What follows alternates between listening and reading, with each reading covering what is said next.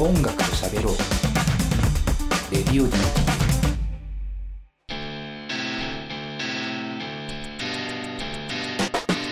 プレイリストで聴いている方はベルマインツで雨をお送りしました。ここからパート3の始まりです。えーゲストは改めてベルマインツから、えー前田くん、えーそしてボンマルくんのお二人です。よろしくお願いします。お願よろしくお願いしお願いしまます。えーまあ今回このシングルということで、まあ雨の方も、まあ2023の方も、なんだろう、えーこれまで過去のベルマインツの音源聞いてると、やっぱメロディーだったりとか、その王道のどっしりとね、構えた部分っていうのが僕は結構、あの、聞いてる上で安心感につながるなと思っていて、まあそこが魅力ではあるんですけど、このシングルに関してはこう結構こうグルービーな部分があの出てくるところもあって、まああとはコーラスワークがね、あーちょっとこう都会的というか、まあ、それこそゴスペルの話も出ましたけども、なんかこう分厚さが、えーすごくアーバンな感じもして、えーまあ、その辺の色気をね感じれるのが今回のシングルの本当にいいところかなと僕は思います。ありがとうございます。素晴らしいです。で、えーまあどんな音楽聴いてんのかなっていうのがまず最初の疑問でというか興味で、はいえーまあ、もちろん個人個人が好きな音楽もそうなんですけどベルマインズとしてというかなんかどういう音楽に影響を受けてるもしくはどういうものを目指してるっていうのはあるんですか？うーん。まあそうですね、その、僕は実はあんまり聞いてなかったりするんですけど、やっぱりその山下達郎さんの、うんうん。やっぱその、シティな感じだったりとか、まあそういう部分は、なんかこう、エッセンス的に、うん。エッセンス的にというかなんかこう、ベベースにそういうのがあって、うんうんでもこう、なんて言うんでしょう、ロックとかもやっぱり好きなので、うんなんかその泥臭い部分は、なんかこう、隠さずにやりたいなっていう。なるほどね。綺麗にしすぎないというかね。そうですね。ううんん。その部分で言うと具体的にそれこそ山下達郎さんはまあ一個こう比喩的には出てきましたけど、はい。なんかはい。いるんですか？こう自分の中での影響この人色濃いなみたいな人が。えっと、僕、あ、でもそっか、ベルマインツか。まあでもボンマルくんでもいいですよ。全然曲を作ってるわけですから、僕は、あの、まあ、ボノボがすごい好きだったり、なるほどあとはねはいはいはい。で、まあ、キリンジとか、うんまあ、セロとか、あうんとキセルとか、なんかそういう、うんなんか好きだったりしますかね。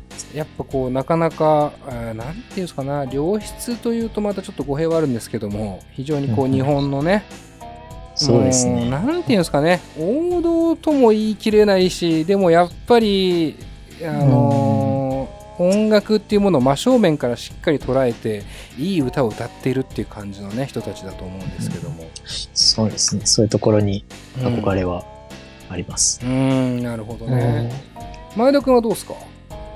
僕、そうですね。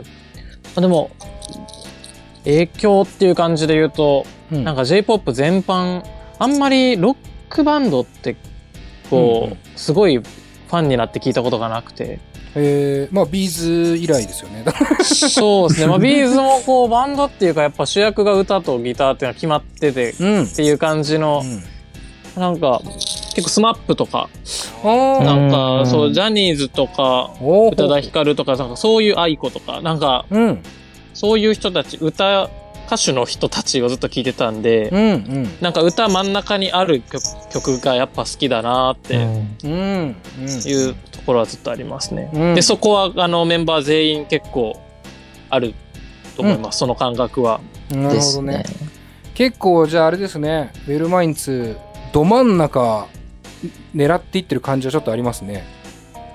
そう、なんか、いろいろその3人のその共通点をなんか考えた、その、なんか、先はやっぱりうん。ど真ん中になるのかなっていう、うん。まあうん J-POP の並びうん音楽にやっぱりなるかなっていう感じはしますかね。うん。なるほど。まあ確かにねポップスとはこうなかなか切っても切れない感じの音楽ですではねねありますよね。まあその中であのまあボンマルくんのそれこそ作曲という意味で言うとはい。まあどこをなんだろう強度として持ってるかというかどこにこだわりっていうものを一番強く持ってますか？えーっと、まあメロディーが第一かなとは思いますけど、うんあとは、まあリズムがその中でちゃんと出てくる、その、まあ歌、アレンジはしたいかなと思いましたね。うん。そのまあ、ボノボとかセロとかを好きになったタイミングで、うんうん。やっぱりそういう、ね、ちょっとブラックなうん。ノリがこう、この数年前ぐらいからやっぱりこう、強くなってきた。ええ。と同時にそういうのが好きになったので、ああなるほどね、なんかそういうニュアンスはベルマインツにも入れていきたいなっていうのはずっとありましたね。うん、うんなるほどまああんまこう流されたくないみたいな感覚があるんですかね。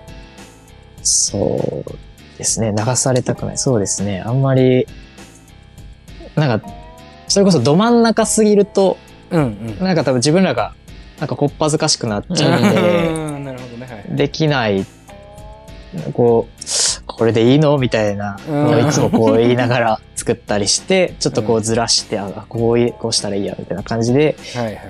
なんか、ま、ど真ん中をちょっとずつこう、うんうん避けてやってるみたいな感覚はありますようんね。ありますなるね。ほどねこうど真ん中走ってるというその中でねこういろんなねこう枝葉をちょっとずつこう分けさせてオリジナリティという意味でもね個性がねね出てくるっていうねはい。いやなんかね久々それこそ今ブラックのとかっていう話出ましたけどまあやっぱりね結構ここ最近で言うとヒップホップとか R&B とかそうだうとかってん。ね、勢いがすごいね、えー中でこう日本人の歌心ど真ん中をこうしっかりと指していくっていうのがねなかなかこう多分多くはないのかなって僕は思っていて。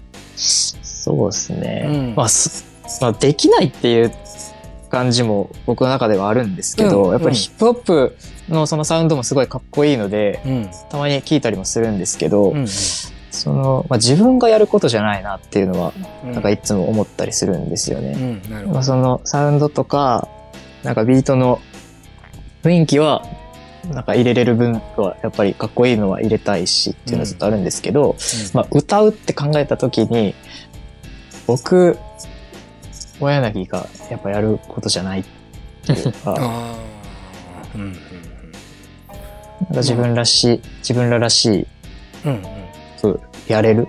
うん範疇を、まあまあ今のところはやってるって感じですか。うんうん。なるほどね。こう小柳くんっていう方が、まあ、結構やっぱりなんだろうツインボーカルぐらいのそうですね。で感覚ですよね。だからソングライターとしてもこう、日本柱じゃないけど2人立ってるっていう感覚だと思うんですけど、そうです。うんうん。そこってあれなんですか？やっぱスタイルとかタイプは違うんですか？違いますね。うん小柳はどっち、なんて言うんでしょう。うーん。なんて言ったらいいかな。オールドスタイルじゃないですけど。あ結構その硬派な。うんへえなるほどねで、まあ、僕の方が最近の音楽を聴くので、うんうんうんうんうんうんうんなんかこう、そう、その間でやってるって感じですかね。うんなんかこう、うん僕が、なんていうか、解釈、頑張って解釈して、うんこういう感じでできるんかなみたいな感じでこう作ったりしてるところに、いうんうん。や、そこまではやらなくていいみたいなのを、あ こう、戻してもらうとか、なんあかそういう感覚はありますかね。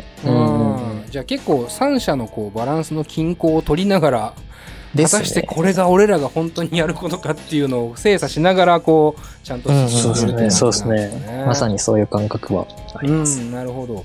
ちなみに前田君はその作曲っていう意味ではどういう感じの関わり方なんですか？介入的には。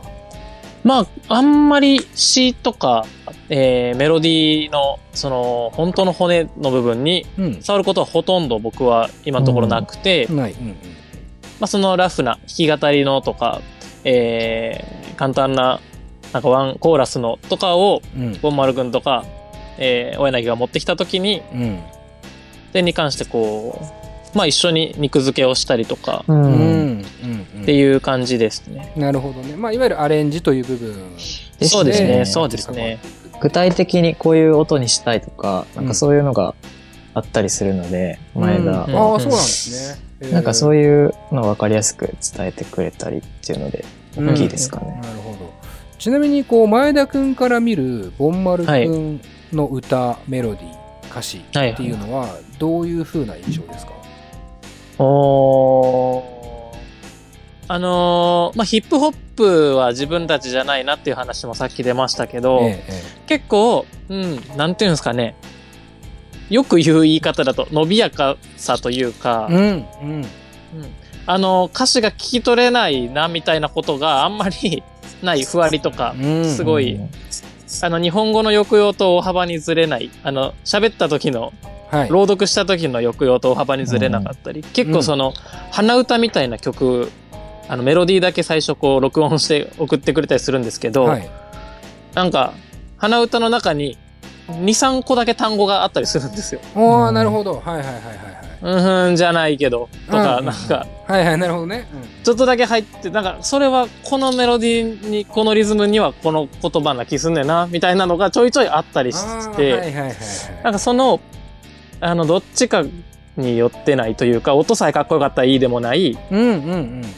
あの、歌詞が、をこう、無理やりちょっと詰め込んでメッセージがどうしてもっていうタイプでもない、うん。その、合致した公約数で必ず、必ずというか、ううん。ん、その心地よさを見つけたい感じと、まあ自分の歌声とのっていう、まあそのいろんな要素に、それが心地よくはまるところをやっぱりついてくるうん。んだなって思います。うん。なるほど。なるほど。いやー。なんとなく、うん。だからけ曲、作風というか、まあ簡単にロックっぽいとか、なんとかっぽいっていうのはあんまないですけど、うん。あ、彼っぽいよなって思う感じはありますね。あの僕今までこう大体ソングライティングをしてる方ってバンドにいてその方以外にその方のソングライティングの印象を聞くことが多いんですけどあのインタはいビューで史上一番かもしれないです。あ のコメントのどういうことですか？なんていうか長さと 内容が。やっぱねみんなねそこまでねなんていうのかな。あのボンマル君その個人らしさみたいなところの解解析というか なかなかそこまでできる人いない気がする。みんななんか恥ずかしがって言わなかったりとかまあなんかいいですよねとかって褒め合ってこう割とイチャイチャするんですけど。このね割とちゃんと的を得てる感覚ね。大丸君まさかこんな答えが返ってくると思いましたか？いや、素晴らしい。素晴らしい。ありがたいですね。いえーや。いやなんかでもねそういうのを結構考えやすい編成というか、うん。うんうんうん。なんかやっぱり二人がいるので、まあこっちがどういう歌を歌うんだ、ギターを弾くんだ。はいで、二人ソングライターがいる中でベースだけを入れた三人組っていうことで、なんかそれぞれの存在意義みたいなのを、なんかこう、問う時間がうんうん多いような気がするんですよね。なるほどねななんとなく。うんうんうん意味では。ね、絶妙なバランスですよね。そうですね。ギターボーカルの2人でそこにベースまでが正式メンバーで曲作り そこで行っていくって、うん。ね、確かにちょっとあの絶妙な本当にトライアングルだなっていう、まあそれがね、はい。やっぱ何度も言うように、このバンドの方向性をしっかりこう定める上で大事なのかなっていう感じはしますけども。とはいえというか、まあここからはあれですけど、こういうこうメロディー、歌、言葉っていうところにやっぱりすごく気を使うと思うんですよ。でそれでいて時代性とか流行とかっていうことではないところでやっぱり突き詰めてると思うんですけどやっぱこれが個性になっていくっていうところがすごく難しい部分だなとも思っていてでその点で言うとベルマインツの個性武器っていうところはこうバンドとしてはどういうところをなんていうか伸ばしていこうじゃないけどこう攻めていこうって感じなんですか？あー難しいですよねうん。その、やっぱりメロディーで、かつ、まあまあ簡単に言うとその歌だと思うんですけど、うんそのメロディーがいいっていうのが何なんだろうっていうのをすごい最近考えるんですけど、うんその、なんて言うんでしょうね。いろんな、その、感想うん。をいただいたときに、その、すごい昔っぽいとか、その、せんなんかこう、ノスタルジんうんうん。ノスタルジーでみたいなのがすごいわかるんですけど、なんかこう、なん、なん、な80年代がどうこうとか言われたときに別にそんなに一生懸命に聞いたわけでもないのに、うん。そう言われる理由とか、うん。なんかそれがちゃんと新しいものとして受け入れられるうんことを、やっぱり目標に、うん全然なんかこう、別に古古いものがどうとか思わないですけど、はいはいなんか別にそんなん考えず、ただいいメロディーだなと思ってやってるだけやないな、みたいな、かこうんう、そのすれ違いはあるので、なんかそこをまあ自分の中でも見つけたいし、うん。その、聞いてもらう皆さんの中でも、なんていうんですかね、そのまあ、懐かしいもあれば、うん。その、新鮮だなっていううんところで、ちゃんと作っていけたらなっていうふうに、うん最近は思ってますかね。なるほどなるほど。まあ懐かしいっていう感覚ってまあ受け手からするとんどうどういうことだろうって思うねあのーこともあるかなって思うんですけどまあ今の話で言うと懐かしさも新しさもある結果まあどの時代かもわからないぐらいがちょうどいいのかなっていう感じもねあのするというか、うんまあ、もちろんね最新のものであるっていうところのこだわりはあると思うんですけどこの後20年後残っていくっていうところも大事なのかなというこうベルマインズの的には。うんっていうね気もしていて、はい。まあ、今まさにそれ探しているという感じなんですかねイメージ、そうです。ね。ううん。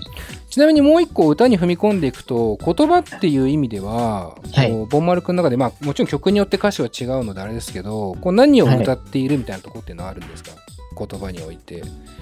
それこそ今、えはい。まあ、分かりやすく言うとこうメッセージ性だったりとかもしくはこう日常的なところのまあ、切り取り方とかっていうのもあると思うんですけど。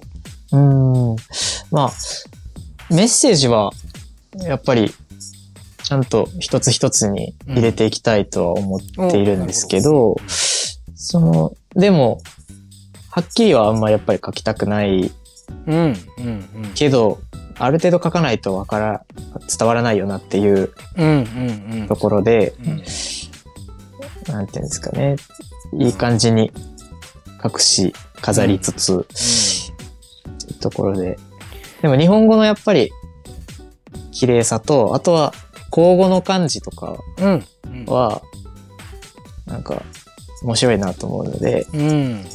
なんかその辺をこう、混ぜこぜにうん。して、なんかこう、馴染みやすい感じうんうんうん。うんうんかけていけばいいなって思ってます。なんかあれですよね。先ほどの前田君の話で言うとあの鼻歌にね一瞬こう言葉が入ってくる。まさにこうリズムの部分と言葉、日本語の響きの部分とメロディーのバランスだと思うんですけど。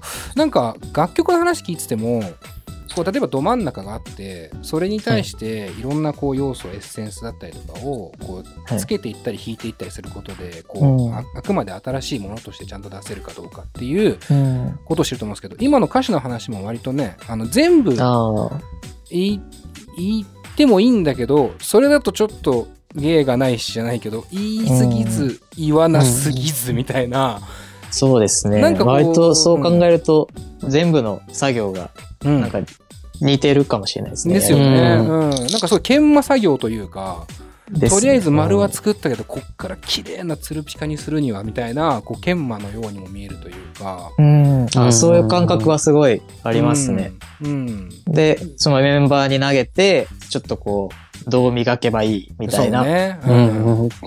感じで、いつもやるので。ですよね。だから僕らの中ではツルピカだと思ってたけど、なんか聞かせてみたら、これいびつらしいよみたいなね、意見もあったりとかね。うんまあ多分そういうところが、まさに懐かしいとかって意見に対しても、どう考えようかなって思う部分なのかなっていう気もね、する。うんだからすごくあのそういう意味では丁寧にど真ん中を自分たちらしくしっかり新しいものに仕上げていくっていうその研磨作業がうんね、この3人のバランスでできているという感じがして、とてもいいですね。面白い話です。おありがとうございます。いいい話が、いい話でしたよ。すごく。なんかこう、すすっきりしました。いや、よかった。この後一回、あの、お知らせを挟んで、もうちょっと話していければなと思います。はいよろしくお願いします。はい。現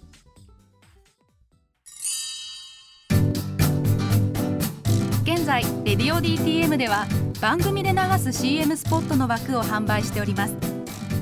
毎月3万件を超えるアクセス数がある音楽番組を使って効率的にイベントの告知や企業 PR などをしてみませんか？詳しくは番組サイト内の特設ページをご覧ください。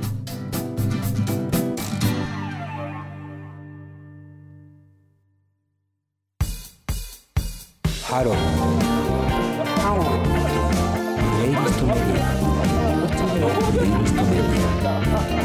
音楽と喋ろう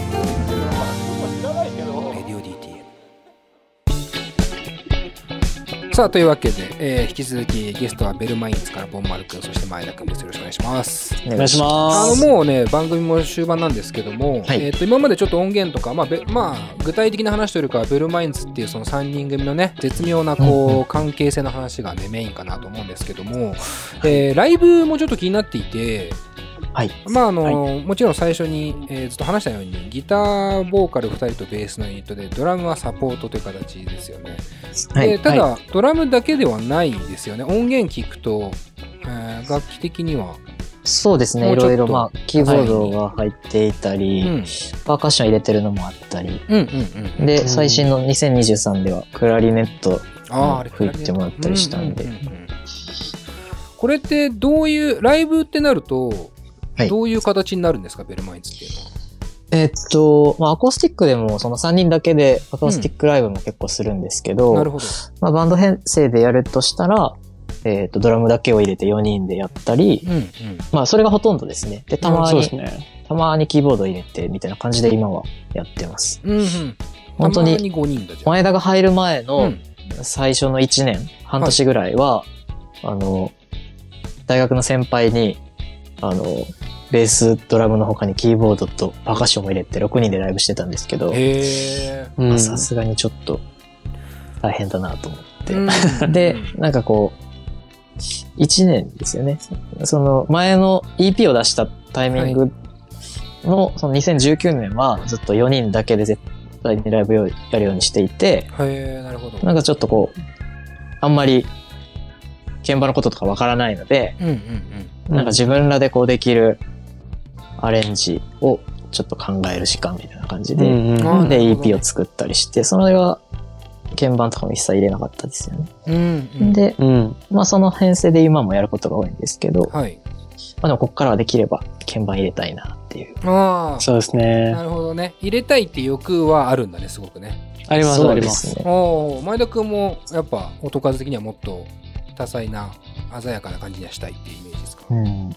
そうですね。あの、鍵盤が音源で入ってる分を、うんライブでみんなで何とかしてたりするので、まあそうなるかまあなんかその、なんかね、堂々とやってる感じも。そう。その面白さとかももちろんあるんですけど、うんあの、逆に鍵盤が弾いてくれるから俺弾かないよ、みたいなえ楽しさ、その堂々とした感じもちょっとやりたいはいはい。はいなるほどね。そうかそうかだからこう4人しかいない時からすごい贅沢な悩みですよね1個ね。そうです。そうです4人でどうにかっていうまあね洗練もいいけどもというね。ちょっとそこにさらにっていう。まあそれすごく楽しみですね。なんかあの EP か、はい。えーからずっと聞いてるのかな、だからそう考えるとまあ音音のねこう鮮やかさもえーいわゆるめちゃくちゃバンドでロックっぽい曲もあったりもねするんだけども、はい。はい今のモードで言うとやっぱキーボードあったらいいなってやっぱね想像しちゃうというか妄想してしまうのでちょっと楽しみまたなかなかねライブねペース上げらんないと思うんですけどねはい。うん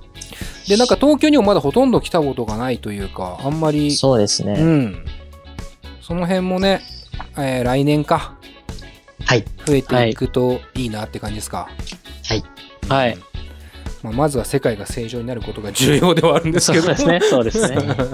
まあまあその辺はね音楽は音楽で研ぎ澄ましていくんだろうなと。それでもやっぱりメンバーは3人っていうのはやっぱこれはあるんですかね。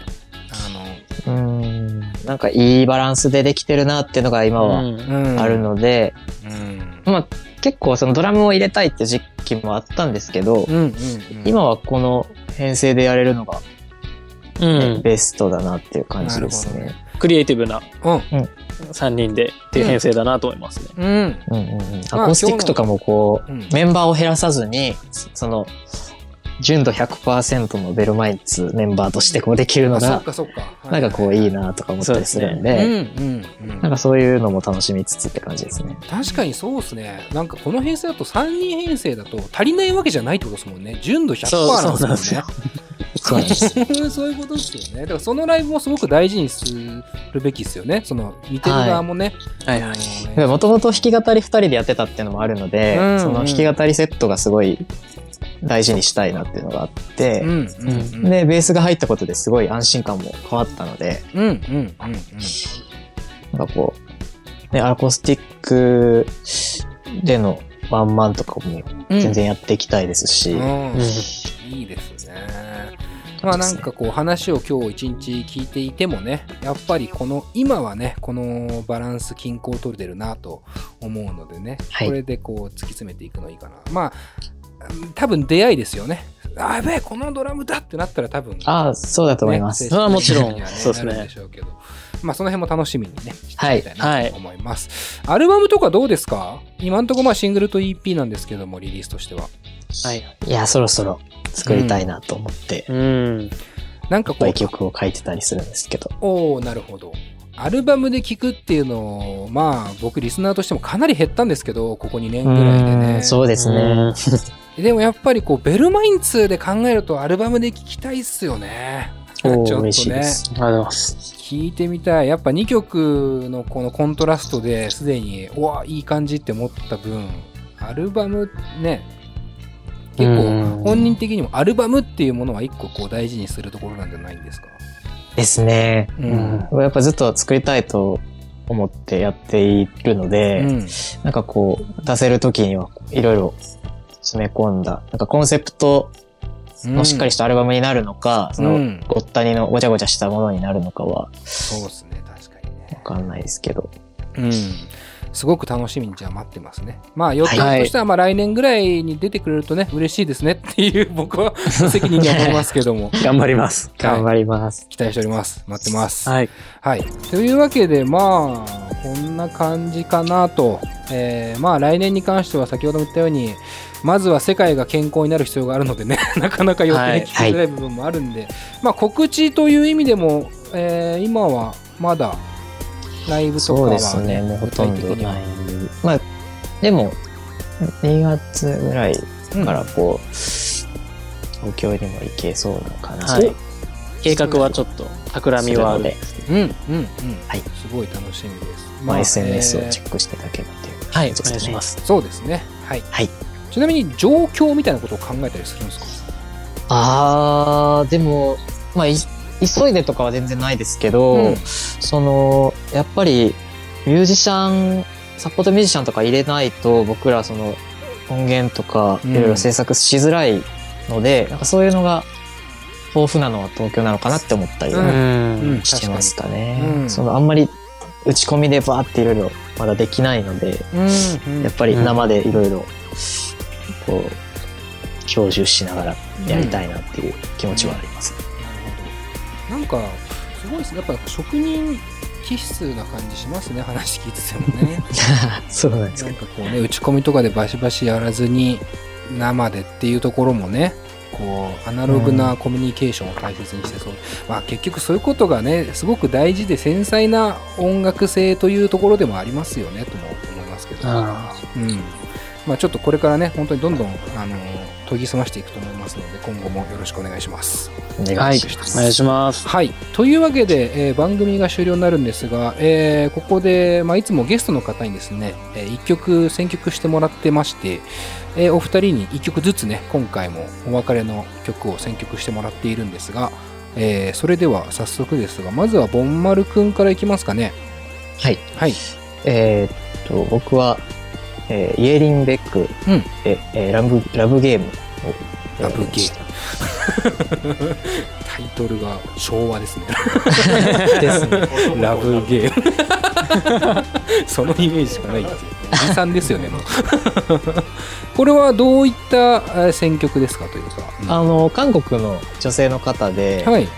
あの、今週リリースされた Tell Us About、Tell Us About Yourself っていうのが、アルバムが、本当にさ最近かな？12月の10日にリリースされたおおほやほやだんですけど、うん。それを、の1曲目なんですよね。ななんか、前、いつだったかな ?K-POP のプレイリスト聞いてて、はい。それでおめっちゃいいと思った曲があって、それのアルバムから、本当に今年入ってから聴き始めたんですけど、なるほど、このアルバムの曲がうん一番好きかなと思う。へえ K-POP のプレイリスト聞くんですね、そうですうね。んほんと今年自粛期間入って聴くようになったって感じですね。うん結構聞いてるね。なるほどなるほどまあまさに自粛期間ねいろんなこう知識とか、えーうんね、インプットを蓄えるみたいな時間でもあるような気がしますけど、はい。まさに出会ったこの韓国 K-POP とも出会っていってるっていう感じですかね今ねですね。うんいいですね、えーイエリン・ベクでラブゲー、ねはい。えーそれでは前田君は？はい。僕は、えー、日本のミーシャさんのお、えー、愛はナイフ。愛はないはい。の今年、あのー再録のアルバムで、うん。ちょっとリアレンジされてるやつですね。ソウルジャズベスト2020というアルバムからですかね。はい。うん。ミーシャずっと好きなんですか？いや、えー、やってもう、あれですけど、そんな、なんか、有名な曲をちょっとしてたぐらいなんですけど、はいはいはい。あの、去年、おととしの、あの、紅白歌合戦で、うん。かっこよかったね。うん。とんでもないな、この人って思って、はいはいはい。ちょっといろいろ聞いていたら、今年そのかっこいいアルバムが出てて、うん。ほんとこう、ドほとんどドラムとベースじゃねえのぐらいの、こう、へえ隙間だらけの冒頭で、うん。でもすごいこんな歌と抑揚が出るんだっていうのが、なんかすごい勉強になるというか、はいはいはいはい。へーああ憧れを持って聞いてます、今。へえ紅白見てるんですね。紅白は見ることにしてますね。毎年。いいですね。あと前田君はあれですね。あの僕冒頭でその一人でベース始めてビーズに合わせて弾いてたってエピソードから、なんか 僕本当申し訳ない。勝手にバカだと思ってたんですけど 当たってます、当たってます。うんいやでもねなんかめちゃめちゃあれだよね話し方上手っていうかバカではなかった全あーあり然がとうございます。あでも、もうちょっと知るとやっぱりバカだなっていう面も。むちゃくちゃ失礼なこと言いましたけど最後に いやなんかこのままなんかなんなんかこのまま抑え込んでしまうとと思ってどうしても最初思ってたことはね告白しないといけないの 嬉しいですね。嬉しいですねこれ。あそうなの？よ よかったわ。逆より全然、逆の方が多いですからね、思われること。ああなるほどね。そっかそっか。実はバカでしたみたいなことの方が多いってことね。いやバカバカ言ったらき失礼だけど。もこういうのねあの直接会うとね、あのースタジオに行く道中でできちゃうんですけど リモートっていうのはねね。なかなか探り合いで行くので、ええあの最後に言えてよかったです、えー選曲はミーシャで愛はナイフということで。ありがとうございます。ミーシャがバカみたいになってる。そんなことね番組サイトだけだろ事故起こしたとか言ってるけど。えー心配ですね。まあまあでもね、えー最後はミーシャの曲で締めたいということで、えーありがとうございます、えーはい。というわけで、えー番組も終了になります、えーまたちょっと、あのーアルバムとかねあのタイミングで、えー直接ねお会いしたいなと思っております、はい、ぜひ。はい。ぜひお願いします。番組はいかがでしたか？レディオ DTM という。めっちゃ楽しかったです、ね。楽しかったです。ああよかった。掘り下げていただいて、いやなんか僕ら自身も、あうん。なるほどと思った部分すごいあったので、いや嬉しいです、いい時間でした。ありがとうございます楽しかったです。はい、楽しさだけでやっておりますので、えー またぜひともね 今後息抜きにでも来てくださいはいぜひお願いします。はい、よろしくお願いします。というわけで、えー今回のゲストはベルマインツからボンマルさん、そして前田さんでした。どうもありがとうございます。ありがとうございました。ありがとうございました。また来週です。佐藤直でした。